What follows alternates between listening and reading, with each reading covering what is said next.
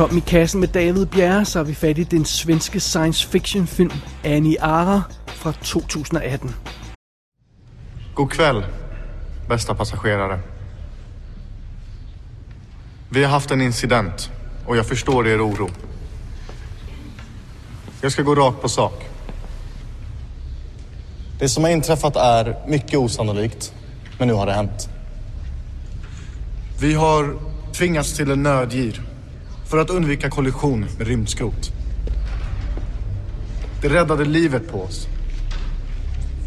Dessvärre träffades vår reaktor av en mutter som penetrerade skrovet. En brand spred sig i kraftverket och vi hade inget annat val än att skjuta ut allt bränsle. Tyvärr innebär detta att vi inte längre kan styra Aniara. Vi har hamnat ur kurs och kan inte vända tillbaka. Vi skal lige have et lille flashback til en tidligere episode af I Kassen her. Jeg anmeldte for noget tid siden den svenske science fiction film Ensamma i rymden, som, det lyder altid sjovt, når jeg snakker svensk selv, synes jeg. Nå, anyway. Øhm, og i den forbindelse så nævnte jeg, at der også var en anden science fiction film på vej fra de skøre svenskere. Og fidusen er, den hed, eller hedder, Annie Ara, og nu er den her pludselig. Pludselig dukkede den op på amerikansk VOD. Det var jeg slet ikke forberedt på. Jeg havde regnet med, at jeg skulle hive en, en svensk Blu-ray frem, men, men so be it. Øh, så det er den, vi har fat i nu. Endnu en svensk science fiction film i kassen. Who knew? Jamen dog, det er jo helt utroligt. Lad os øh, kigge på historien først. Udgangspunktet for den her film, Annie Ara, er øhm, egentlig ret simpel. Øh, det, det, igen, det er lidt klassiske der med, at jorden er blevet så ubeboelig, at menneskeheden bliver nødt til at finde et andet øh, sted at kalde hjem. Og Mars er naturligvis det, øh, det, det oplagte valg. Og øh, jeg tror, vi skal forstå det sådan, at der er sådan en jævn strøm af emigranter til den røde planet i øjeblikket. Det virker som om, man simpelthen er ved at transportere hele jordens befolkning til den røde, røde planet i, i, i store transportskibe, øh, som som, øh, som øh, ikke er sådan fantastisk elegante science fiction rumskib. Det, det ligner virkelig sådan et containerskib, nærmest en stor kasse. Og et af de rumskibe er altså øh, det her, vi følger Annie Ara. Det, det er navnet på rumskibet. Og ombord øh, på det her rumskib, der er der en omfattende blanding af folk. De fleste er helt almindelige civile, der bare skal transporteres fra A til B, fra jorden til Mars. Øh, familier, ældre, øh, pensionister, unge, whatever. Alt, alt er ombord. Og, øh, og så er der selvfølgelig også en, en omfattende besætning til, til, til at betjene de her folk, så, så når man bare sådan kigger på det hele, så ligner det her altså mere et krydstogtskib end et rumskib. Og vores hovedperson i den her historie, som vi følger undervejs, er en kvinde, de kalder MR. Hun er en mimarop. ja, hun er den, der passer Mima. Og Mima er en slags organisk virtual reality simulator, som man har ombord her. Og det, den her maskine, eller det her device, gør folk i stand til at genopleve deres minder, som om de var til stede i minderne. Og det er naturligvis meget praktisk, hvis man skal ud på en rumtur og bliver sådan lidt rumsyg, og fordi det kun er stjernehimmel, man kan se uden for vinduet, så kan man gå ind i den her, øh, det her rum, hvor den her Mima er, og så kan man ved at blive guidet af hende her kvinde, så kan man sådan lægge sig ned, og så kan man se en en skov eller en grøn eng fra sin fortid, og det føles som om man er der, fordi det her, den her mima hjælper en med at genskabe minderne, som om man, man er i dem og sådan noget. Det, det, det er altså meget fint.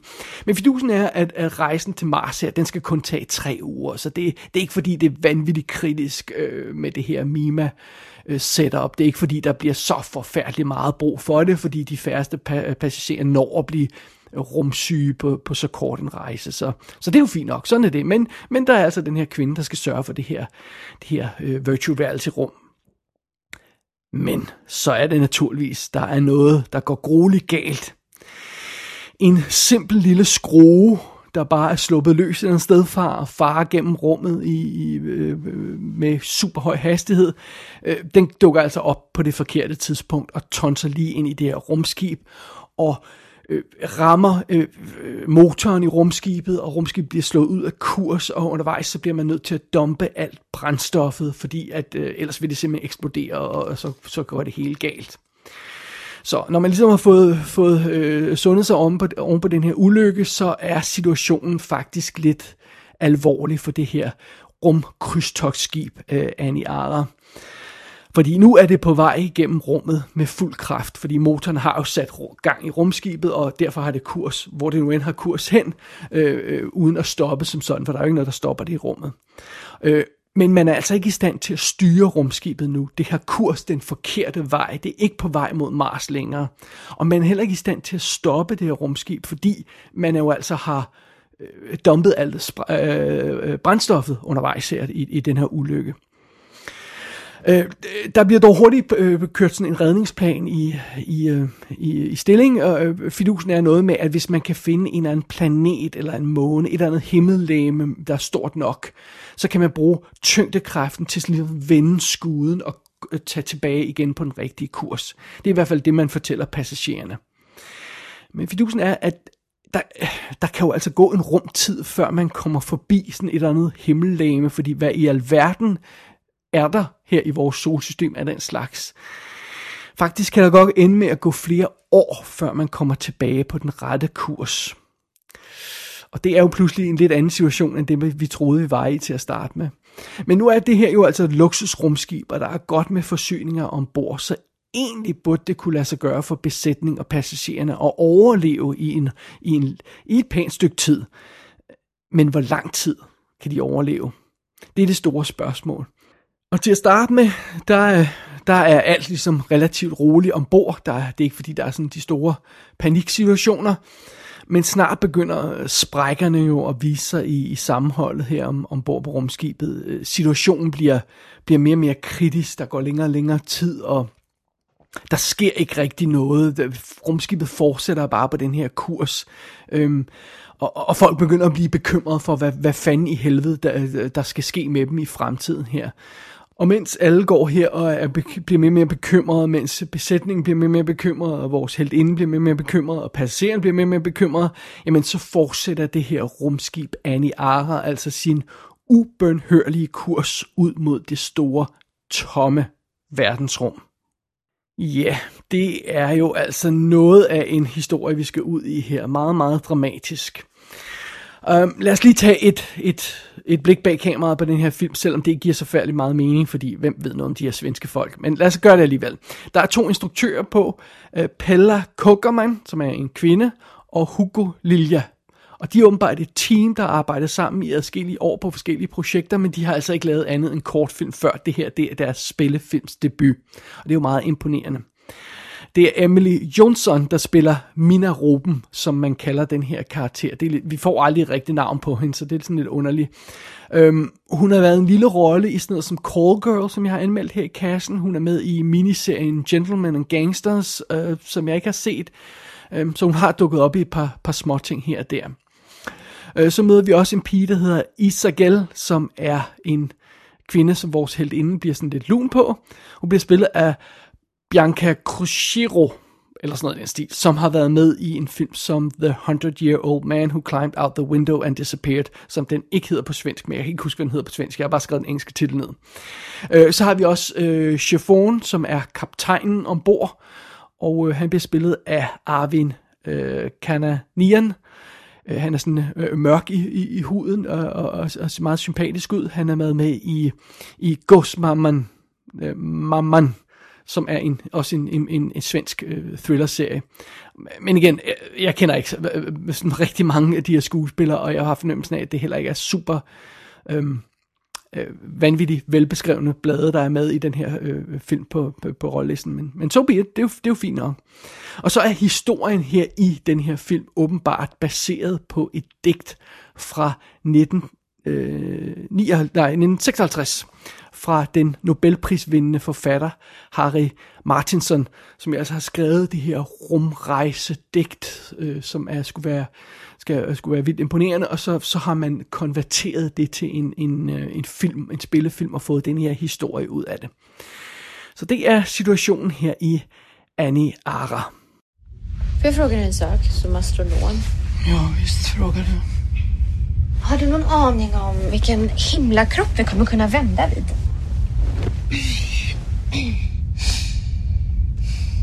Vad sa du? Nej, jag sa ingenting. Därför att jag anar ingenting. Nej. Jag trodde du hade koll på sånt. Jag har koll på sånt. Svaret är ingen. Ingen? Nej. Va? Kommer du inte kunna vända vid någon himlakropp. Du skämtar?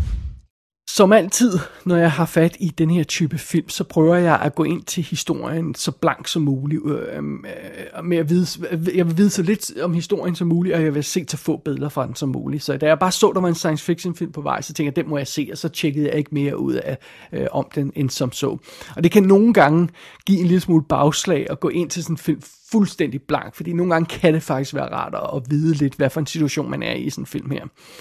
Øhm, så i det her tilfælde, i Anna Aras tilfælde, så var jeg faktisk totalt uforberedt på, hvad det egentlig var for en film, jeg skulle se. Jeg troede, det var sådan en katastrofefilm i rummet, med sådan lidt mere seriøs indgangsvinkel end, øh, end sådan amerikanske blockbusters, men det viser sig, at det er, øh, det er slet ikke den type film. Øh, det her er ikke en film om selve rumulykken eller forsøget på at løse problemerne, den ulykke øh, er, er årsag til. Det her, det er en film om, hvad der sker, når man indser, at man ikke kan løse det her problem. Det er ligesom en film, der udspiller sig på den lange bane. Det handler ikke bare om den aktuelle krise og hvad der sker. Og det kan man blandt andet se i den måde, som, som filmen er inddelt i sådan nogle kapitler på, med sådan nogle overskrifter, fordi vi starter med først at få etableret, om det her det er en kapitel 1, og det er en rutinerejse, og, og, og alt går fint, og så sker ulykken, og så bliver man opmærksom på, at der er et problem med at vende om. Og så springer filmen frem til kapitel 2, og der er gået tre uger. Og næste gang vi tager et spring til kapitel 3, så er der gået tre år. Og det er det, jeg mener med, at filmen sådan ligesom spiller på en større bane, og den vil forsøge at beskrive, hvad der sker med de her folk ombord på det her rumskib, som altså bare har kurs ud mod det store tomme ingenting.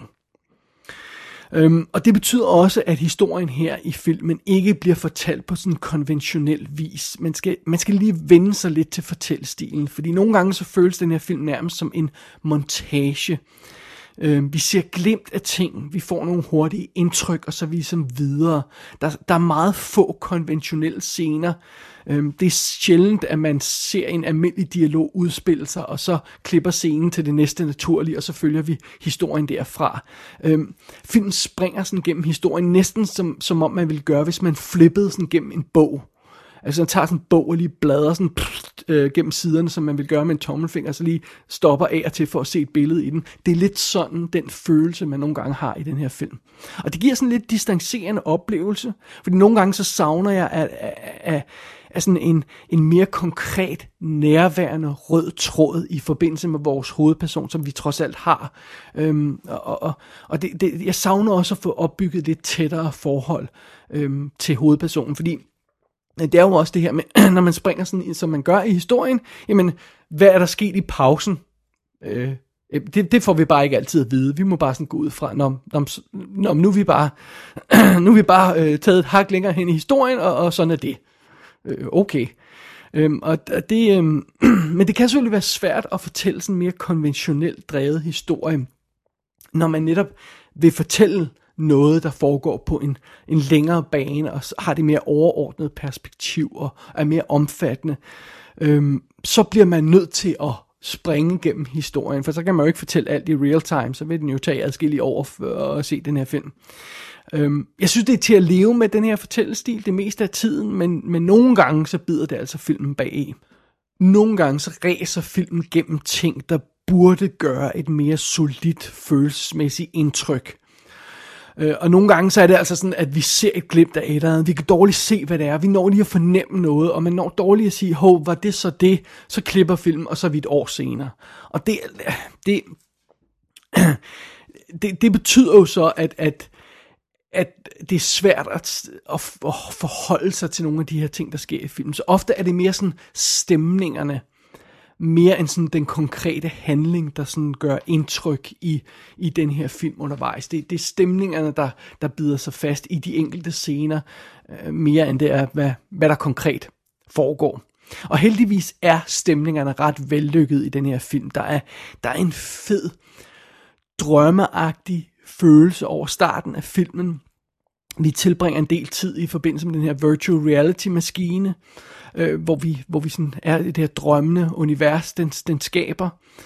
Øh, og rent visuelt, så lægger filmen også en fed stil an til at starte med. Øh, man har filmet den her film simpelthen i indkøbscenter og på færger, så man har kunne Øh, øh, øh, virkelig øh, øh implementere den her øh, øh, krydstogsskibsstemning i filmen, fordi jamen, der, der er sådan et lille shoppingcenter, og der er sådan nogle, nogle små kahytter, og der er sådan øh, fællesarealer, og alle de her ting, så, og det er altså filmet rigtige steder, og det, det giver en enorm god fornemmelse af, øh, at, at være på det her rumskib, som så skal være sådan lidt krydstogsskib de her tre uger til Mars. Der skal folk lige blive underholdt, mens de bliver transporteret derhen. Øh, og selve rumskibet udefra er bare sådan en, en lang kasse nærmest. Men indeni så ligner det, øh, øh sjovt nok, nærmest sådan en IKEA øh, forretning eller sådan noget med, med der er lyse træpaneler, og der er sådan nogle imødekommende friske farver og hvide flader og sådan noget, som, som, øh, som øh, og der, altså, der, der er sådan de her sjove små detaljer, men der er en lille informationskiosk, hvor folk kan gå hen og spørge om ting, sådan, og, og kaptajnen og hans besætning, øh, øh, øh, øh når de render rundt, så ligner de jo noget, der vil, der, øh, øh, nogle folk, der vil rende rundt på en skandinavisk færge et eller andet sted. Og det, det, det er enormt, øh, sådan rent visuelt virker det meget godt. Og så den her, Øh, lette, drømmende stemning, som vi så har i starten, hvor alt ser fint ud, og det er bare en hyggelig trip og sådan noget, jamen den var naturligvis ikke ved. Altså gradvist så bliver stemningen mørkere og mere desperat og sådan noget. Og så sideløbende med, at stemningen ændrer sig, så kan man se visuelt, hvordan situationen ændrer sig, fordi øh, man kan se effekten af den lange rejse på rumskibets interiør. Altså, øh, der begynder at lægge skrald rundt omkring. Øh, man kan pludselig se sådan nogle lappeløsninger på, på vægge og døre og sådan noget. Alt ser mere, mere og mere nedslidt ud. Og sådan det aspekt af filmen, hvordan den sådan ændrer karakter, det synes jeg fungerer upåklageligt. Øh, til at starte med, så virker de her øh, øh problemer, som, som, øh, som de rejsende har i filmen, som, som, de virker som om, det er sådan mere praktisk karakter. Altså, okay, vi kan ikke lige komme hjem, vi bliver til at sørge for at øh, rent vand til alle passagererne, der skal produceres mad og sådan noget, og der er sådan nogle elementer fra klassiske overlevelses- og katastrofefilm. Og ingen ombord synes sådan mega bekymret over situationen. Det er mere sådan praktiske problemer, end det egentlig er, er sådan noget rigtig alvorligt, fornemmer man i starten. Men snart begynder den her stemning altså at ændre sig, som jeg nævnte, og des, øh, depressionen begynder at sætte ind, og, og håbløsheden øh, begynder at, at, at, at melde sig. Og det er altså her, øh, at den her film, Annie Ara, den virkelig skyder med skarpt. Fordi på et tidspunkt begynder det at gå op for de her folk ombord, at denne her rejse ud i rummet kan, altså øh, bliver lang. Øh, de kommer ikke hjem lige forløbig. Og så begynder det altså at gå galt. Folk bliver mere og mere deprimerede. Øh, nogle øh, passagerer går bare sådan stille og roligt ned med flaget, og, og lyset forsvinder sådan deres øjne, kan man se. Øh, og andre passagerer knækker altså totalt, og, og, og selvmord bliver en daglig kost for besætningen, fordi der simpelthen er så mange, der ikke kan klare den her rejse ud i ingenting. Og øh, det her billede, som Annie Ara-filmen her maler, bliver mere og mere trykkende og sådan en dyb sårmodighed og håbløshed sætter ind i filmen, og det er næsten, det er næsten drænende at se på, og det er næsten ikke til at bære undervejs, at det bare bliver så forfærdeligt. Og det er lige før, øh, og jeg har nævnt den her sang før, det er lige før jeg føler, at Annie Ara nærmest er sådan en filmatisering af den her sang In the Year 2525 som er øh, øh, hashtag verdens mest deprimerende sang nogensinde, som handler om hele mennesket bare fortabt, og alt er blevet noget lort og sådan noget, og, og, og vi går vores egen doom i møde og sådan noget. Og, og det er som om filmen her har fanget den der stemning for den sang, og det gør det, og, og det bliver værre og værre og mere og mere deprimerende undervejs. Øhm, og det, det, det, det gør det altså til lidt en hård film at se. Men øh, så melder spørgsmålet sig jo, øh, som er helt fair, hvad er pointen med at fortælle sådan en historie? Jamen, pointen er ikke så kompliceret, når det kommer til stykket, fordi filmen ligger ud med at, at etablere den her situation, hvor menneskeheden må flygte fra jorden, og vi har ødelagt vores grønne, blå paradis, og nu er vi fucked, for at sige livet. Og derefter så kaster filmen sit fokus på det her rumskib og alle de her folk, der er ombord. Og til at starte med, som sagt, så går det fint nok, stille og roligt, folk venter i kø, og alle tror på kaptajnen, og han fortæller dem noget, og det skal nok gå alt sammen. Men så er det altså, at filmen begynder at, at, at, at pille den her fine struktur, der er ombord fra hinanden. Og murene mellem det her civiliserede samfund og så total kaos begynder altså at smuldre. Og snart så bliver øh, den her, øh, de her besætningsmedlemmer, de her passagerer, bliver skubbet længere og længere ud øh, mod afkrogen og ud i menneskehedens mørkeste hjørner, og det er altså virkelig øh, det, det er ikke rart. Folk begynder at vende sig mod hinanden, og, og samfundsstrukturen omkring øh, ombord på det her skib ændrer karakter, og der, der udvikler sig for eksempel sådan noget nyreligiøse bevægelser ombord, der, der beder til lyset, som skal komme, og alt sådan noget den stil der, og, og stille og roligt, så bevæger vi os altså mod det, der er øh, filmens pointe. Fordi det her sammenbrud, som vi ser på rumskibet, det lurer altså øh, også øh, øh, i virkeligheden. Det lurer på det rumskib, vi alle sammen er på i virkeligheden, nemlig jorden, som, som også sejler gennem rummet. Og, og, og filmen stiller den her, øh, det her scenarie op, uden at, at moralisere eller, øh, eller dømme os på noget plan. Men den viser altså alligevel det her mareridsagtige scenarie, der lige så godt kunne ud, udspille sig på jorden i virkeligheden, og måske allerede er godt i gang, hvis man øh, vil være så fræk. Og det er ligesom øh, det er ligesom det filmen er ude på på at vise os øh, hvor slemt det kan gå. Og det er jo det en god science fiction film kan. Det kan ligesom reflektere virkeligheden og sætte virkeligheden på spidsen og skære ind til benet, og så kan den sådan en science fiction film jo sådan holde et spejl op foran os. Og øh, vise os en refleksion, som ikke nødvendigvis er den refleksion, vi gerne vil se af os selv. Og, og det er ligesom det, denne her film gør.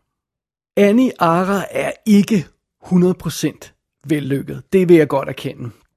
Man skal altså sluge et par kameler undervejs for at få den her historie til at fungere. For eksempel, hvorfor er der ikke nogen redningsmission? Hvorfor er der ikke nogen kontakt med jorden, øh, når, når, når den ulykke, de har, er så relativt hurtigere? Hvorfor er der ingen reservetank eller en alternativ løsning, så man kan vende skuden rundt? Og sådan alle de her ting. Øh, Øh, men det, det, det må man så bare leve med. Det er ligesom øh, noget kameler, man må sluge for at komme med på den her rejse, filmen vil ud på.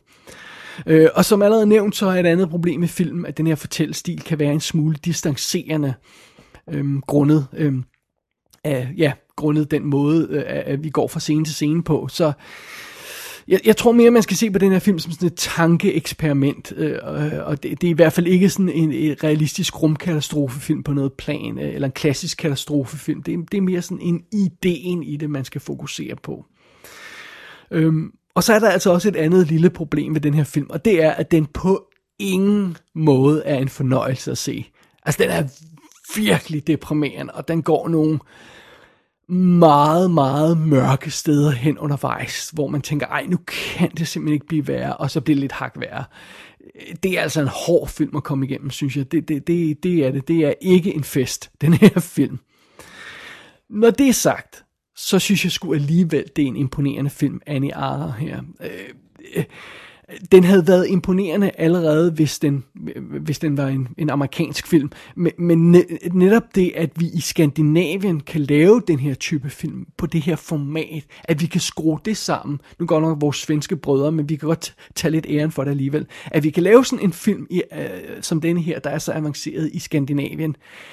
Øh, det skulle alligevel ret cool.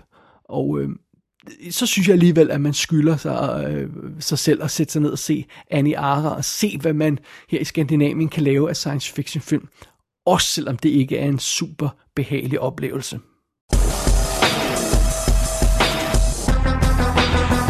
Annie Ara er ude på amerikansk iTunes og kan lejes i HD. Lur mig, om der ikke også kommer en skandinavisk DVD og Blu-ray på et tidspunkt. Det vil jeg næsten tro. Gå ind på ikassenshow.dk for at se bedre for filmen. Der kan du også abonnere på dette show og sende en besked til undertegnet. Du har lyttet til I Kassen med David Bjerg.